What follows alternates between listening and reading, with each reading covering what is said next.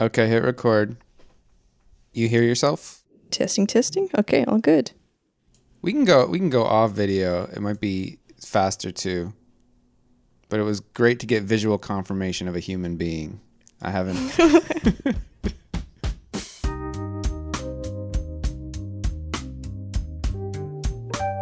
The genetic story is opening up new possibilities for historical inquiry. Trying to understand people on their own terms in the kind of scientific language that they had and the tools that they had is, is quite important for historians of science.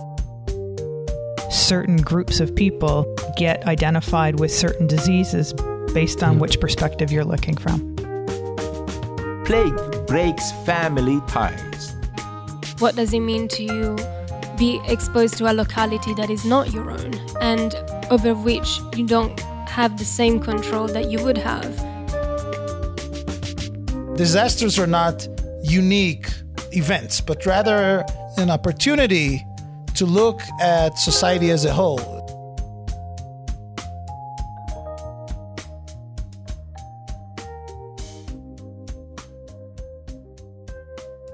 Welcome to the Ottoman History Podcast. I'm Chris Gratien. And I'm Maryam Patton. This is a special episode about plague in the Ottoman Empire. We've recorded a number of episodes about plague in the Ottoman Empire over the years, and we wanted to return to some of their lessons in light of the coronavirus pandemic, which has had a particularly large impact on schools and universities. And why are we interested in discussing Ottoman plague specifically? Well, the Ottoman Empire lasted a long time, and in fact, its relationship with plague is even a bit longer and more intense than Europe's relationship with plague. So, this 500 year history allows a long stretch of time with which to evaluate plague, and the Ottoman Empire's connections with the Mediterranean world offer some parallels to the global crisis we're seeing today. Maryam and I are both sort of in the middle of this crisis. I'm in Cambridge, Massachusetts. Harvard University is shut down. Not a lot is going on here. What's it like there for you, Maryam? So I'm coming at you from Florence, Italy, sort of central central Italy, and last week the official decree came down to turn all of Italy into a red zone basically. And then Thursday and Friday is when things really got serious and everything has totally shut down. So I'm in basically house arrest and it's okay. Everything's shut. You can still go out for groceries, but it's a very interesting time to be here in Italy, that's for sure. Yeah, it'd be a great time to sneak out and get a picture of Il Duomo without any people around it. sure, yeah. I mean, we're not supposed to go out unless we have a good reason. I have to carry around a self declaration form and my passport. And I've not yet run into any police, but they're around. So, you know, I do live close to the Duomo, so I could try that. But it's a little eerie right now. And uh, we're just waiting it out. And I think that's one of the reasons why it's a great time to revisit the history of plague because we're actually like in the affective state that people who experience past epidemics were in. You know, it's not often that we actually are sort of viscerally feeling uh, what goes on during a pandemic. Absolutely. I mean, I think it's for the period that I study, I never thought that things would be relevant to today, if that makes sense. But they absolutely are. Um, looking back to 14th, 15th, 16th century, the same issues that confronted society then, we are kind of confronting today. And that's why, in, on some level, it's useful as historians to draw those connections to the present day, even if we admit, first of all, that our problems are not the same problems of the 15th century and vice versa. And that's one of the things we have in mind recording this podcast. We know that many courses in both high schools and universities throughout the world have been canceled or have gone to remote teaching. Uh, a lot of our colleagues out there are feeling this right now, so we hope this episode will be a valuable resource to teachers out there looking for material that speaks to our present. So, for all the students out there listening, we'd like to encourage you to think about the social and cultural context of plague in the past in light of what you're experiencing right now in 2020.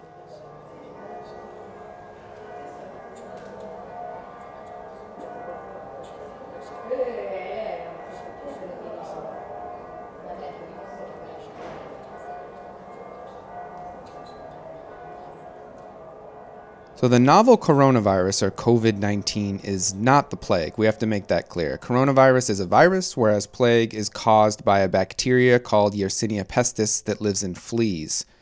Much like the plague in certain periods of history, coronavirus is spreading extremely rapidly. Many are now predicting that the majority of people will contract it sooner or later. This was true in events such as the plague pandemic of the mid 14th century as well. And the good news is coronavirus is not proving as deadly as the plague. In many parts of Europe and the Middle East, more than half of the total population perished during the Black Death. But coronavirus is deadly, especially among older demographics, and that's part of why we're seeing widespread fear and anxiety over its spread. Another reason is that we still don't know that much about COVID 19 in terms of how it manifests and how it spreads. And that's another parallel with the plague. In fact, it took historians a long time to figure out what the plague really was. In recent years, there have been rapid developments in our understanding of plague thanks to genetic research.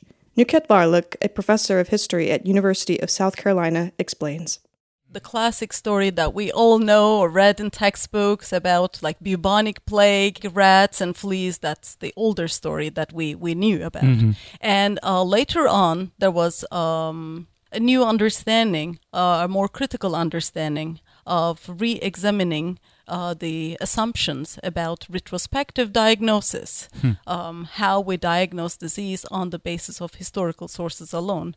And uh, there was a more critical uh, perspective on these accounts, and historians started becoming, started questioning this, uh, mainly, you know, that we cannot have this retrospective diagnosis and this could not have been plague, this could have been another disease. But one uh, problem with this is that everyone became so skeptical Right. that it was not the plague, that it could have been another disease, then people started feeling scared mm-hmm. to even suggest that it could have been plague. But at the same time, as historians were kind of shying away from making suggestions mm-hmm. about, you know, because of the trap of, of retrospective diagnosis, geneticists were at this time started developing these new techniques and these new understandings by basically using human um, um, skeletal remains and mostly using dental pulp to look for evidence of ancient DNA of Yersinia pestis, the pathogen that causes the plague as we know today. As far as we know now, the only way you can identify whether a person in the past died of plague or not is by testing dental pulp and uh, by developing the um, ancient DNA pieces, mm. and to if they would whether they would test positively for Yersinia pestis or not. And these studies developed over the last 10, 15 hmm. years ago as historians were shying away from making these claims about right. past plagues. So it was interesting how these played out. And in a way, I think we were almost pushed to the margins of our own field I by see. hesitating of not making those claims as geneticists were trying to take the lead in telling us, well, actually, there is plague here, and this is the way we can show it. Mm-hmm about five, six years ago, a revolutionary uh, attempt was made in the field of genetics mm-hmm. in terms of plague research. The material, ancient DNA material, brought from East Smith, Smithfield um, excavations, a burial uh, ground from, from, from England that we can date to the time of the Black Death, and we know that the human remains uh, buried there were from the Black Death. So there's definitive evidence mm-hmm. that those individuals died from the plague, and uh, it was it was possible for the first time to sequence the entire genome of Yersinia pestis entirely from these ancient DNA. Mm. So this was a revolutionary moment in the understanding of genetics evidence, and it kind of changed our understanding of the history of, of the bacterium entirely. We're looking at a new type of new new types of questions, and we it is possible to tell a global story now mm. because we were not able to ask these questions before, and we were not able to integrate these little pieces before. The fact that historians and scientists knew so little about plague for so long is partly due to how the disease can transform in response to new environmental and social conditions. Varlik's groundbreaking work on plague in the Ottoman Empire studied how plague went from being a once in a generation pandemic to become a somewhat less deadly but annual outbreak in Ottoman cities. And the Ottoman Empire and the Ottoman story, the Ottoman experience is really, in a way, unique in, in what it can tell us about the early history of plague and later on its persistence. By early history, I'm basically referring to the first century of the Black Death from 1347 say I usually want to time it around the time of um, uh, the conquest of Constantinople, like mid 15th century. That's kind of I see it as kind of the first century of the plague of the second um, pandemic. And during this time period, the circulation of the disease in and out of Ottoman lands is moving uh, according to a certain predictable epidemiological patterns. But after the, constant, uh, the conquest of Constantinople and after human circulation and trade and all the other like expansion of the empire and other um, mobilities expanded, we see different patterns of circulation and reemergence of disease.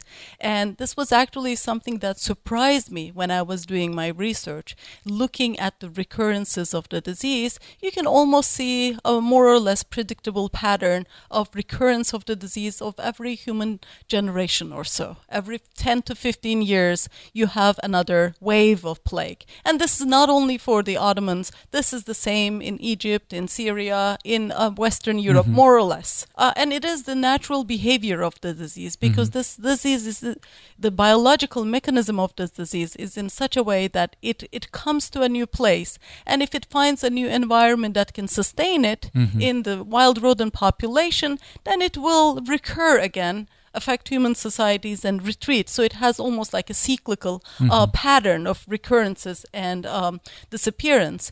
Uh, but when I look at the Ottoman experience, this kind of natural rhythm of the disease was developing and evolving more or less along the same lines for a century.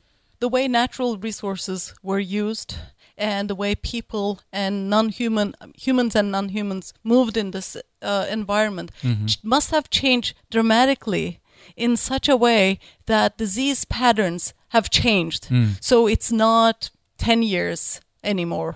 It is reducing. It is reduce. Um, it, it it it is decreasing over the time, especially after the mid 15th century into the mid uh, into the 16th century. We see that the disease is recurring constantly almost like a seasonal event in and out every year, especially in large urban centers like Istanbul, of course, a very large population, but also in other cities, in Cairo, in Aleppo, in uh, Salonika. In these urban centers, we see plague recurring over and over again, a sustained presence. There must be a certain number of rodents, mm-hmm. basically rats, living close to human populations in cities that were able to sustain this, this disease year around. Mm-hmm. And of course, you need a healthy number of fleas to transmit the disease from the rats to the humans. If you have such a large number of rodents within a city living close to the humans, you don't need to reintroduce the infection. They preserve the infection in their natural habitat. So um, we always think that plague comes from another place. No, plague is there. Then we get, of course, to things like rodent population, increase and decreases in rodent population. Like humans, there are some patterns because they also get affected by the disease, and humans will get the infection after the rodent die off because the fleas that normally depend on the rats as hosts will be searching for new hosts. I So see. when you look at the decline and increased patterns of populations among the rodents and the human epidemics, they are similar, but the human epidemic always comes later Mm-hmm. than the um, rat episodic. Plague can also be spread uh, human to human, right? That only happens, as far as we know, that at least scientifically proven, um, in the pneumonic type of Mm. plague, which is when the infection gets into the lungs and it is transmitted via um, air uh, droplets in the air. So that's a human to human uh, transmission, but it is relatively uh, rare. Mhm. I came across some instances in which it was mentioned that it was the pneumonic type, but plague is default the bubonic type. Mm-hmm. The pneumonic is like a secondary infection that might develop or not. The urban story is something that we can put together on the basis of our historical sources that tend to tell us the human story, mm-hmm. right? But there is the, also the invisible background story that we really don't know much about or don't find out much about in the historical sources because it is beyond the scope of historical agents or human. So that's the story in which the spillover events happens, in which um, wild rodents living in um, faraway places from the human populations get to transmit the disease to human populations. And then from these centers, with uh, human communi- communication and with the movement of uh, rodents, we see the transmission of the disease to larger urban centers. The larger the human population is, the higher the chances of the infection being introduced to the cities. So it all the cities and especially large cities like capital cities work almost like magnets attracting the um, infection. So in that sense, I think we can certainly say that Istanbul becomes the capital of plague.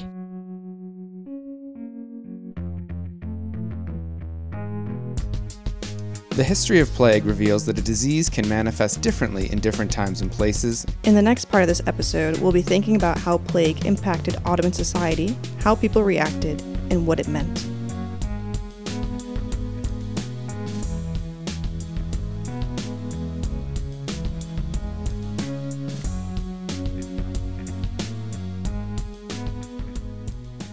Yaron Ayalon wrote a book about natural disasters in the Ottoman Empire, but fundamentally, the book is not about nature so much as humans. coming into this book, I wanted to look at natural disasters um, as a way not to understand how the empire operated overall, but really trying to understand daily life, the daily experiences of, of Ottoman people, um, and what we can learn about Ottoman society. There were two reasons I felt I could do that. One is that um, if you look at people who study disasters in modern contexts, sociologists and psychologists, there's agreement there that uh, disasters are not unique uh, events, but rather an opportunity to look at society as a whole, some sort of a magnifying glass or Yeah, something. interesting. So we can take those assumptions and use them for history, and it really works because in Ottoman history, especially before the 19th century, it was those events that generated a lot of documentation, especially when the state decided to do something Yeah. about it. So that helps us look into you know the, the the different fabrics of society and trying to understand how how things work. Ayalon found that when it came to natural disasters, there wasn't much difference in the experiences of Muslims and non Muslims. But that doesn't mean that every person in the empire reacted the same way in the face of plague. the old historical narrative tells us, of course, that Muslims perceived plague as a form of punishment and uh, it's something that comes from God and it's inevitable. There's no point in fleeing plague areas, for example. There was some level of popular belief, but that's where it stops because we do see Muslims fleeing plague. At the end, the division was probably economic. If you could afford to go elsewhere, you would. Ah, And if you couldn't, you wouldn't go. Uh, and that has nothing to do with uh, religious principles. Surely there were some people who are very devout, you know, and they Mm-hmm. and they really they truly believe that the religion told them that Mm-hmm. they shouldn't go anywhere, and so they wouldn't go. yeah. Um, but I mean, similar debates existed in Europe. Uh, there's a whole very long and, and, and explicit letter by Martin Luther about about this very question: Should one flee plague areas? And there were some debates between Catholics and Protestants about this. But at the end, everyone recognizes the Europeans did, and then the Ottomans did, that people leave plague areas. The Ottomans in the 16th century still tried to prevent that by imposing all sorts of uh, sanctions on Yeah. people who left. But by the 17th century, you see this very clearly. They already realize it. The fact that they keep adjusting taxes to certain areas is really the proof of their recognition. Yes, people left. That's why we have to readjust taxes. Yeah. It wasn't very good for their economy because some of these guys just disappeared and never never paid taxes again until they were, I guess, refound somewhere. But anyway, so the point is that how people perceive this. In general, people didn't really know how to explain it. Uh, we have some reports of conversations taking place in coffee houses. Uh, this mostly comes from Arab Arab chronicles. People sitting in coffee houses and having those discussions and believing, you know, well, we've heard stories that at the, in the next town there is plague, so it's probably going to come here, or about earthquakes. Oh, there is um, a solar eclipse, so that's a preliminary sign of an earthquake. There were all sorts of these popular beliefs. Um, but the way I understand it is that popular beliefs aside, people acted based on whatever judgment they had at the moment and what resources they had and what they could actually do. I mean, if you are tied to a position, if you miss one day of work, mm-hmm. then you don't have any money to feed your family, you're not going anywhere. And it doesn't matter if you believe that you should go or not. And if you have five houses outside of the city, then you are going, whether you believe that you should go or not. The same goes with earthqu- earthquakes, of course. Uh, rich people had other houses they could go to. Poor people moved to live in the gardens outside the city. When your house is destroyed, what can you do, right? Ayalon touched on a major question regarding how Muslim societies have been misrepresented. European authors portrayed their Ottoman contemporaries as fatalistic and resigned in the face of calamities like plague. This trope of fatalism has been extended to a larger debate about differences in how the Ottoman state approached epidemics in comparison with contemporary European states. Whereas European states implemented quarantines, the Ottoman Empire did not really begin to do so until the 19th century. Quarantine refers to a period of isolation for people or animals carrying or suspected to be carrying a disease. There are a lot of limitations to quarantine as a method of controlling the spread of disease, although quarantines of different sorts are critical to managing the current pandemic. At one point in history, quarantine was the main public health provision adopted by states in times of crisis. In another episode of Ottoman History Podcast, we featured excerpts from a public event at Columbia University entitled Imagining and Narrating Plague in the Ottoman World. It brought together aforementioned historian Nuket Varlik with Nobel laureate Orhan Pamuk to talk about the challenges and possibilities of writing about plague, the subject of Pamuk's In Progress novel.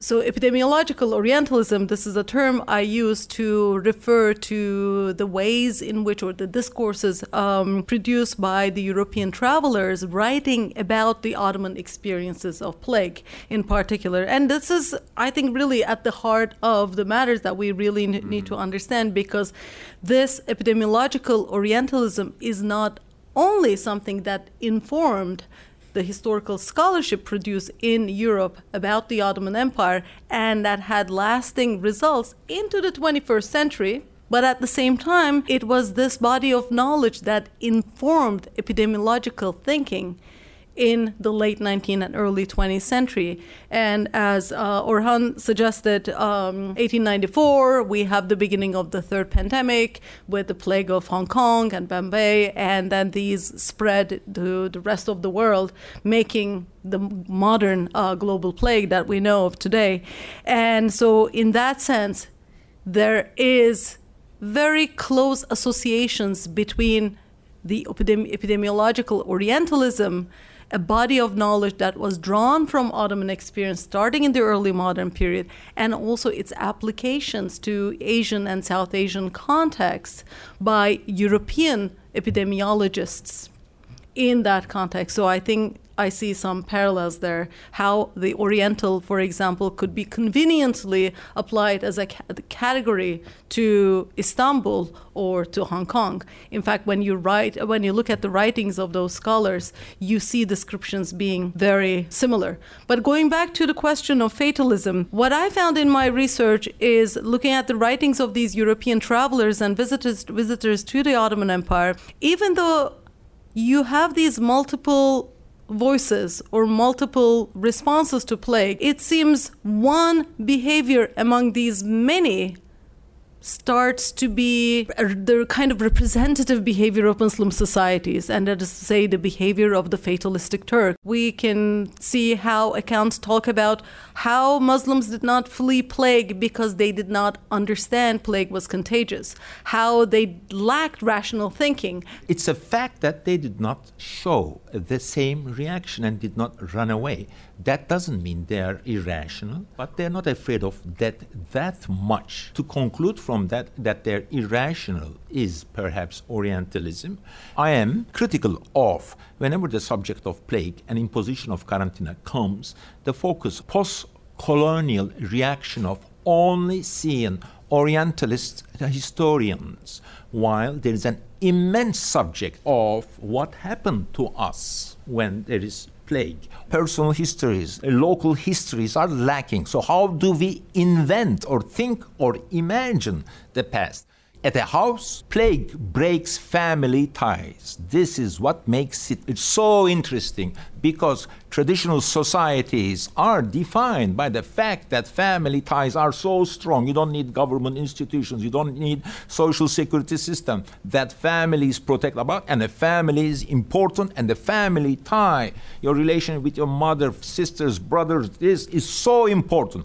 But when that comes that strongly, then you can see the humanity of the person that the whole weight of history, traditional society is dang, is destroyed and a person runs by himself. And if you can imagine that by yourself and see how can that happen even daniel defoe is writing that ah he says he's most scared that a wife is not a wife anymore father is not a father anymore um, brother is not a brother and everyone is that is the end of history and ideology and that is in itself uh, leave aside all the prejudices it's an extremely interesting subject for a writer mm-hmm. But the question of quarantine, I would like to just open up this um, to thinking about why quarantine and public health efforts have become almost um, idealized in this on the scholar historical scholarship. I mean, when you look at them, of course, many books have been written about plague experience in European society in the early modern period, in the modern period, in different parts of the world. And you always see quarantine being, you know, idealized as a kind of positive, the epitome of the positivistic response of, of, of you know, the positivistic way of thinking of a scholarship that really comes from Eurocentric mm-hmm. narratives. Now, in that sense, I want to open up this thinking about quarantine, whether, I mean, this, you know, underlying these narratives, you have the sense that it is our modern obsession with quarantine as an effective measure against plague that really gives a value to these scholars talking about plague. You know, you want to see, of course, oh, there is quarantine in Europe, so this means they were more progressive, you know, more had scientific understanding, and you don't have the same quarantine measures in the Ottoman Empire. It means there is no effective public health measure. I reject this this argument and in fact i think you know focusing too much on quarantine does not even give us a full understanding my point is that in the end, with Karantina, we should understand there were lots of Karantina riots. riots. Uh, no, uh, uh, uh, lots of, especially, the, it's known in history as cholera riots in Russia. Do in, we have examples in the Ottoman world uh, for cholera or um, no? Um, that is also very interesting. There are cholera riots in Russia, Poland, and I sometimes think that perhaps there was. Why were there riots? Because the government officials were saying, "Don't go there. Don't eat this. Mm-hmm. Close your shop. I'm burning your stuff." And uh, and these are authoritarian countries and they were using government system to punish the people for getting sick if you go to subaltern writings uh, mm-hmm. the fifth volume of subaltern studies is about the third plague pandemic and most of the stuff written in that uh, there is about how colonial English mistreated Indians. Some Indians resisted uh, the colonial British and did not pay attention to Karantina measures. For example, in my novel, I try to argue that this is not resistance, is in a way the suicide. But then it's when the rhetoric of anti-colonialism takes place, it comes to the limits of not even accepting medicine. Uh, while uh, uh, my take on this is that in the end you have to see what's happening locally through local eyes and it's very hard to do that really and that's what we're working on can i uh-huh. just add something on yes. how mm-hmm. relevant you know global cholera epidemics is uh, to the history of plague i mean i agree what you said that starting in 1830s we have these massive cholera outbreaks pandemics mm. spreading into the world. And this is something that really is influencing the ways in which plague was understood and also how it was studied, the plague, uh, the scientific knowledge about plague. And so when we have the 1894 third pandemic, these experiences are very relevant to each other. But as you suggested, of course, we cannot take plague knowledge and administrative policy and uh, that experience outside of its colonial context is something that I very much agree with. But it's also important to keep in mind the basic mechanisms about plague as an infectious disease was not known until late 19th, early 20th century. And so, as you suggested, so the bacteriological agent, the pathogen, Yersinia pestis, as, as the, the bacterium that causes plague, was not known until 1894. And also how rats and fleas were involved in that process. This was something that became accepted in, uh, in the scientific community in the early 20th century. So, in the absence of that knowledge, seeking for past organization or understanding a measure that would align with our modern scientific thinking of plague is in a way anachronistic. So in that sense i think you know i think we should be more open to looking at multiple ways of dealing with disease. And in in, in that we should perhaps bring religious belief or belief in magic and experimental medical treatments into that mix. So I wanted to emphasize that. So some historians are actually using this term healthscaping referring to public health efforts especially in the in the pre-modern period and trying to break the association between public health from its modern and euro-american context I really want to encourage our student listeners in particular to go to the website ottomanhistorypodcast.com and listen to the full conversation between Pamuk and Varlik. It's a glimpse into how the work of historians can have a real impact on popular literature. In the last part of our podcast, we'll be going deeper into that term, epidemiological Orientalism, that Varlik used, as we explore early modern knowledge about plague and how it transformed.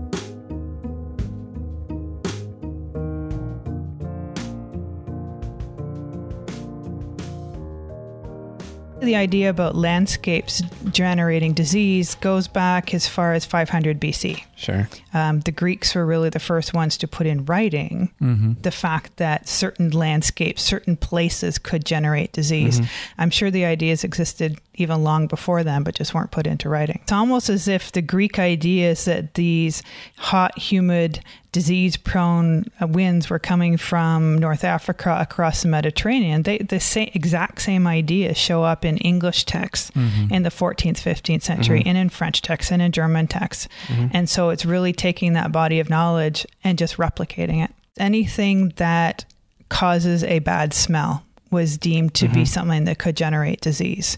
So if we're looking at swamps, mm-hmm. we're looking at enclosed spaces, we're looking at water storage that isn't flushed out continuously. Mm-hmm, yeah. So then you've got the gutters in the streets mm-hmm. that don't get flushed out properly. Right. Um, you've got lakes that don't right. have a flow through in them. So anything that causes stagnation is a is a landscape that could create plague.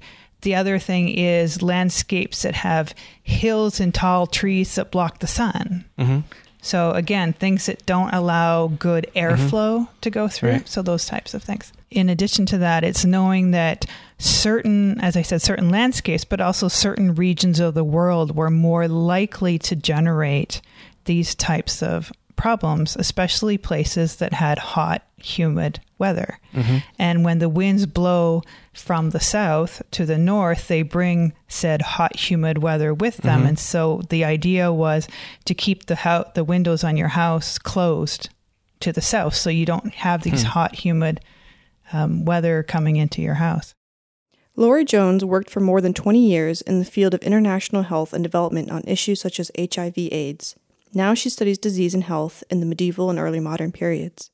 Um, certainly, my own research focuses primarily on what are called plague tracts, which are texts that were written to provide information about what the plague was, how to prevent it, how to treat it, largely written by physicians, but mm-hmm. not only. Right. If you know what I mean. Some of them were very administrative and right. some of them were very religious, um, each targeting different kinds of audiences.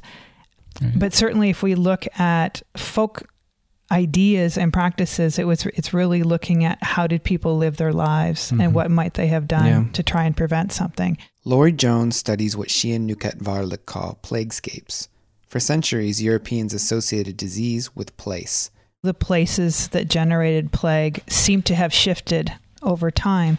And part of it was a shift from landscapes that we might consider to be rural mm-hmm. because early earlier medieval Europe was quite rural to recognizing that it was almost only in big cities. So mm. what was it about cities that became particularly problematic?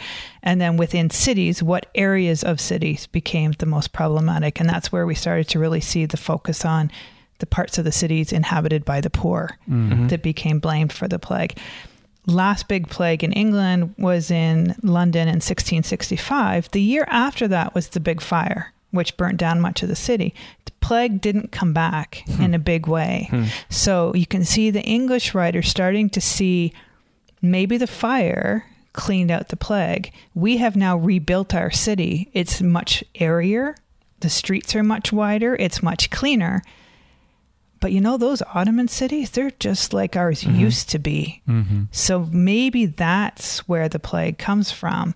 And then, certainly by the time of the plague of Marseille, you see English writers in particular very specifically writing that the plague came from the Ottoman Empire. And since it comes from the Ottoman Empire, it must have always come mm. from the Ottoman Empire. Mm. So there was no longer a sense that our cities were dirty and disgusting and plague generating it was they it must have always been brought from the outside in one of the um, french tracts that i was reading this week the plague of marseille must have been brought in by a ship from the levant because our city is clean mm-hmm. and airy and spacious so it can't possibly have been generated here what i found really interesting in the travel writings of Europeans is early on, say the 16th century, they are describing Turkish population, especially in Constantinople, is exceedingly clean. The cities is very clean. The people yeah. is bathing regularly, which comes as quite a shock to the Europeans. And yet, by the 1700s, they're dirty, disgusting people. So again, there's a shift. And I, I really think a lot of the shift comes down to changing politics in Europe, but mm-hmm. also the changing relationship mm-hmm. between the Europeans and the Ottoman Empire. As Europeans increasingly located disease in regions south and east of Europe, they also did so within Europe's modern boundaries. What I find quite interesting in the English and French ones is when they want to give examples of plague outbreaks in other places, they most obvious or most often make reference to ones in Italy. Mm. Often the foreign outbreaks are Italian ones, so it could be mm-hmm. subtly putting the plague as also an Italian problem. Uh, the other thing that I find really interesting when they talk about the wind, the southerly winds being a problem mm-hmm. in France or in the French tracts, they often specifically talk about le midi. Mm-hmm. Which, I mean, as we yeah. know, is the southern half of France. So again, we, we have a geopolitical yeah. difference, we have mm-hmm. a language difference, and now we have a situating a plague in that area. Right. Like they never talk about the plague came from Germany or the plague mm. came from the Netherlands. It mm. always came from somewhere south and somewhere mm. east underlying all of this is not just trade relationships that were going on between the various European kingdoms or empires and the Ottomans, but the battles that were going on between the Europeans themselves, mm-hmm. um, especially after the Reformation. So then we've got Protestant England allying with the Ottoman Turks against the Catholic. Yeah. Holy Roman Empire. So all of that is going on underneath all of these discussions about where the plague came from mm-hmm. as well. So sometimes trying to pick those threads out is quite difficult, but I do think that it's influencing who they're saying is plague ridden. Ultimately, the association of disease with place lasted long after modern notions of contagion and germ theory.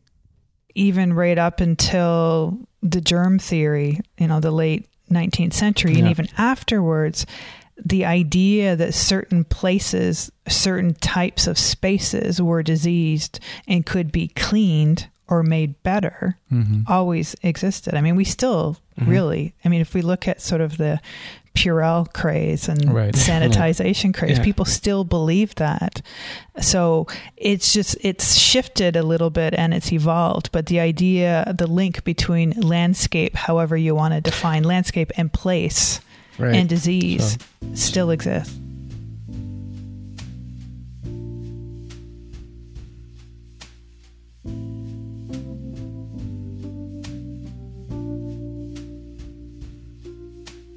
Plague created divisions, but it also created connections. What's particularly interesting is that we didn't know this medical infrastructure existed. And it turns out, from doing archival fieldwork primarily, that it wasn't just a question of the 16th century, which is, if you think about it, you know, the the century of heightened connection between the Republic of Venice and the Ottoman Empire, but it goes back much further. Valentina Pugliano did her DPhil at Oxford and is currently a researcher at MIT. She works on Venetian physicians. And when I hear the words Venetian physician, I always think of those bird shaped plague doctor masks. And you would be correct to think of them. The beak like masks that became iconic symbols of Italian plague doctors came about in the 17th century, well after the height of the Black Death. The beaks were filled with a mix of herbs and spices, things like lavender, cinnamon, and other pungent things. Medical theory at the time thought that illnesses and diseases caused an imbalance of bodily fluids known as humors. And so things like plague spread through poisoned air called miasma. The smelly spices in the mass created a perfumed air, which they thought counteracted the poisoned air and in turn protected the doctor. In Pugliano's conversation with the podcast, she didn't focus on the medical practice of Venetian doctors, but rather their relationship to politics and Mediterranean connections, exploring how Venetian doctors were part of diplomatic missions in the Ottoman and Mamluk domains. These people were individuals salaried, paid by the uh, Venetian government, the Venetian Republic, to staff the consulates, the diplomatic bases in the Eastern Mediterranean and the Levant, where Venice had a number of diplomatic bases in uh, commercial centers such as Damascus, Aleppo, Alexandria, Cairo. And then also in Constantinople, uh, how they describe it, sort of Istanbul, uh, where they kept uh, also a resident embassy. The first um, evidence that I found of it was from the 1380s, so the end of the 14th century.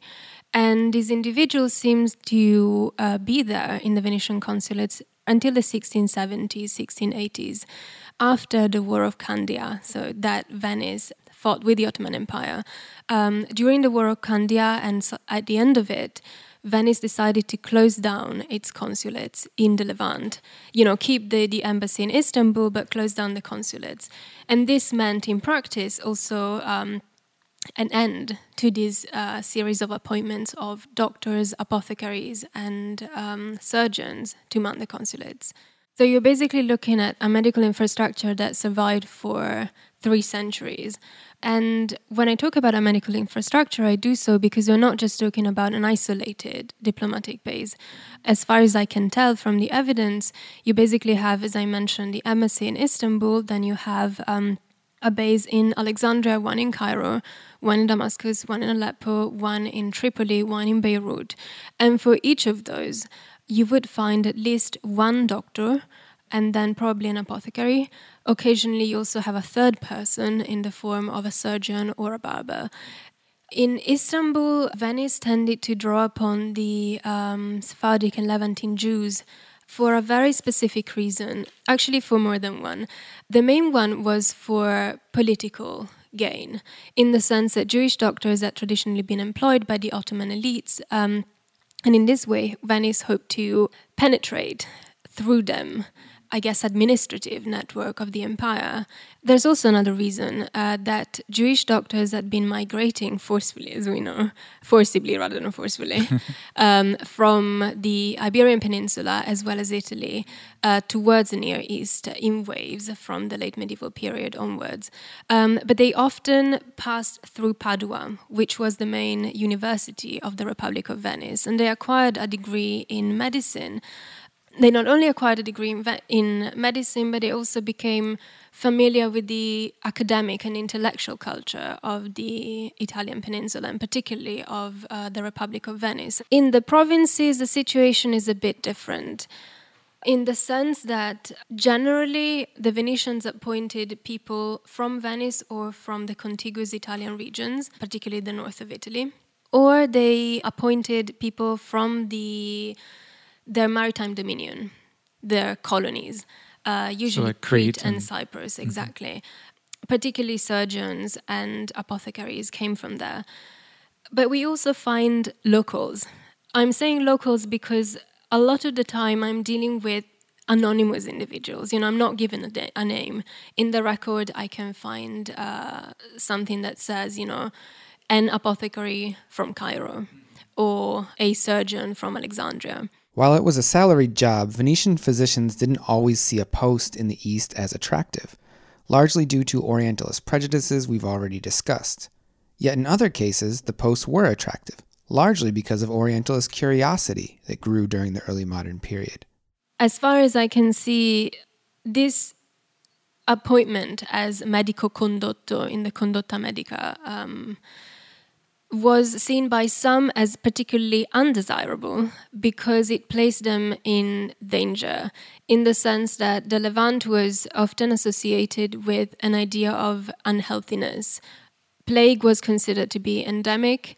People were afraid also of uh, fevers, of dysentery, of the fact that foods that often gave the Europeans uh, stomach aches from which they uh, died.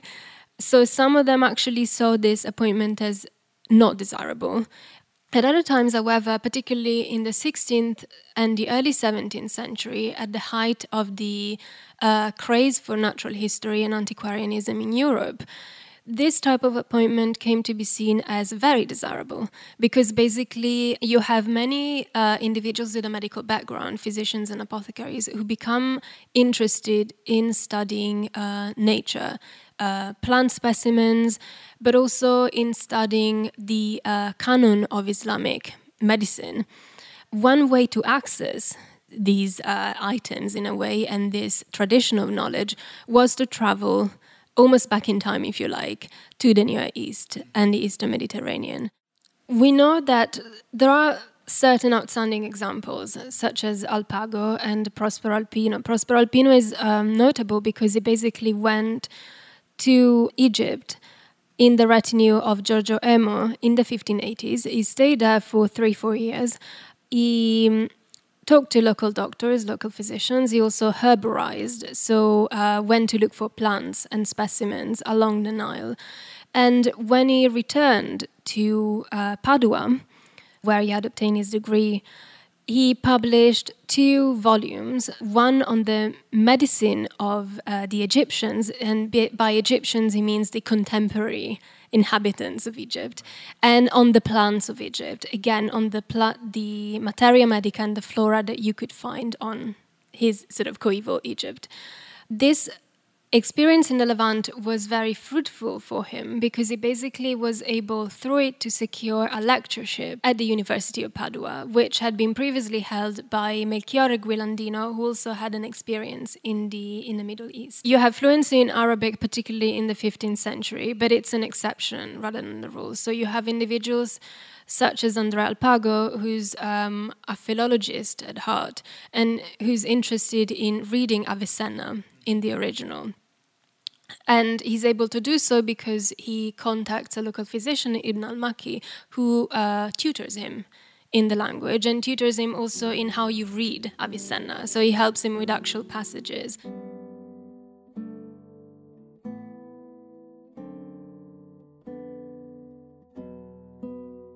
For the last segment of this podcast, let's fast forward to the end of the 18th century, when Europeans and Americans started showing up in the Middle East in growing numbers.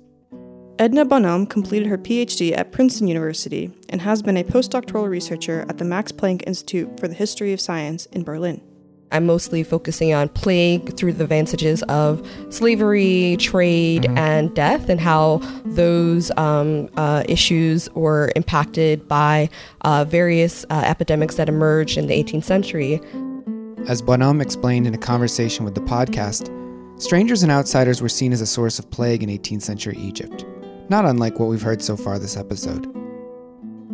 For the 1781 plague and the 1791 plague, um, there were various accounts in which uh, people uh, assumed that slaves coming from uh, Damascus, black mm-hmm. slaves, uh, as well as those coming from uh, sub Saharan uh, Africa, uh, were contributing to this epidemic. And for me, it's not about tracing the source, but mm-hmm. the discourse around bodies and, like what you're describing, like this transnational, mobile. And, you know, depending on the positionality of the person, there are times where you know, Europeans were blamed. There were times, like I said, in the Tunisian context, where people coming from the Levant were blamed uh, for or spreading the disease. In Egypt, Westerners who didn't have experience with the plague at home found a place of discovery and experimentation. Even if they didn't make real discoveries, their writings pointed to shifts in understandings of plague. Yeah. Trying to understand people on their own terms in the kind of scientific language that they had and the tools that they had is is quite important um, for historians of science. One person Bonhomme looked at was John Antes. So John Antes was a Moravian missionary who had been born in colonial America uh, in 1740s. He went to Egypt um, in the 1770s, uh, mostly based in Cairo, but was also spent some time about um, uh, in Upper Egypt, present-day Aswan, and trying to connect to Coptic Christians, etc., and uh, learning Arabic during t- the time. So while he was in in in Cairo, uh, he witnessed uh, uh, the 1781 plague and, and really tried to assess what was the origin of this, etc. He actually um, indicated um, that the origin of the plague came from a Jewish merchant and two black female slaves. Mm, so this Um, typical, you know, Yeah, and so this wasn't verified by any of the other Mhm. sources I looked at, but that was his theory on it. Um, so that was one thing that he did. Another thing is that he walked around in his community, supposedly, Mhm. which was the merchant community in Cairo at the time, and uh, tried to see who got it and who didn't. And according to his observations and letters, um, merchants who had kind of um, conducted a self quarantine, that is to Mhm. say, staying inside their homes, did not cap- capture the plague, whereas those who kind of went about the city were more susceptible. Mhm. Uh, another theory that he had, and this was in conversation with another religious group that was based there, the I guess the Franciscan Brotherhood, Mhm. that uh, apparently drinking brandy uh, uh, was a cure or a potential treatment for the plague, and Yeah. so his uh, kind of theory about the disease is very Mhm. much a kind of uh, observational, everyday life, trying to get a sense of what was happening outside of his uh, kind of um, witnessing of the plague um, in proper, Cairo proper. He had um, uh, theorized that the quarantine system, or a kind of mass quarantine system, uh, would be the ideal situation, and Mhm. that was um, something he was most likely drawing upon from the Italian context, where Mhm. in Italy quarantines were enacted, in Marseille mostly enacted, etc. And so there was a way in which he was drawing upon other kind of uh, locales outside of the Egyptian context to say that this works and it should be implemented. Uh, the accounts that he has of, for example, this one man who was in his neighborhood who had done a self quarantine up to a Mhm. certain point, and then eventually was like, "Well, I need a haircut," and so he stuck his head out and asked the barber to come and like out Mhm. the window, and the barber like cut his hair, and then sure enough, within a couple days, this person passed away. For him, yeah, it wasn't he wasn't um, supporting miasma theory or just like through the air, Yeah. but actually. If you engage or if you are physically in contact, especially in an intimate way with like Mhm. getting your hair cut, then you are going to be um, susceptible to the plague. Another person we talked about was George Baldwin. He actually claimed to have experimented with an effective plague treatment, but you might not be convinced. He lived in the merchant community. Um, he was uh, afforded a kind an allowance uh, by the East India Company to you know have a translator who could help him uh, navigate that space. Um, and he witnessed and uh, the 1791 plague and spoke about that. Um, and the way in which he um, kind of spoke about it and taught, um, had at least uh, coordinated this thing is that he he wrote his own kind of like essay on the plague. I found the essay in uh, at the British Library in the East India Company records. So this is something he had mailed to the company, uh, and then later the essay was published in Uh-huh. a compendium that, um, like I think in the 1980s, uh, of most a lot of his letters. But when I when I saw this handwritten kind of text, it starts off with him kind of declaring, "Oh, I, I think I found the cure to the plague, and I, you know, I, I think this this is going to work." And so he actually starts off by kind of describing electrochemical theory Uh-huh. and like how plague is an acid and the way you deal with acids is by doing this other thing and and and really tries to use the language of the time that you, one could see from like the Royal Society and particularly um, Joseph Priestley Uh-huh. and incorporating that in there. He didn't cite people from the Royal Society uh-huh. or Joseph Priestley. Um, like that language is there, mm-hmm. and from there he kind of describes step by step how he came about finding the cure. Uh, first, um, he claims that um, uh, he experimented with uh, mice and mm-hmm. uh, rats, and those that were um, given olive oil um, were not did not contract the plague, and those that were not given olive oil did contract the plague. And so he had a control um, experiment whereby okay. olive oil was the treatment.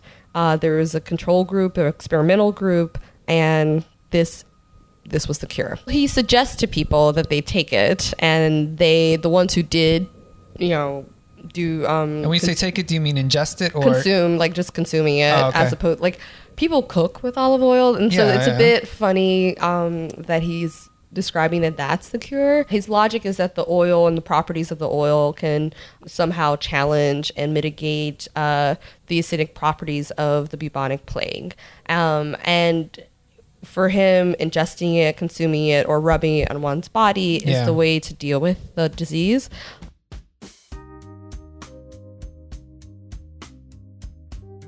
What I liked about the experiments and ideas Bonhomme's research subjects dealt with was how flawed they were.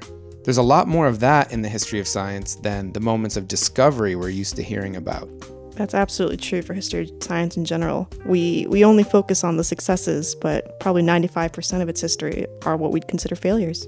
That might be a little bit unsettling idea for our listeners in this very moment, but it might be useful to think about what a good history of science of the coronavirus outbreak that's going on right now is going to look like decades down the road.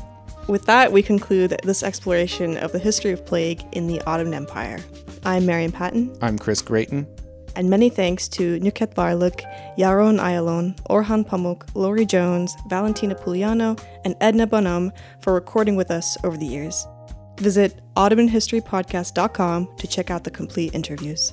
Also, thanks to Nir Shafir, Sam Dolby, Tunç Şen, Andreas Guidi, and Onur Engin for their work on the episodes we used in this podcast. And finally, thanks to you, the listeners, for joining us in this special episode recorded in highly unusual times.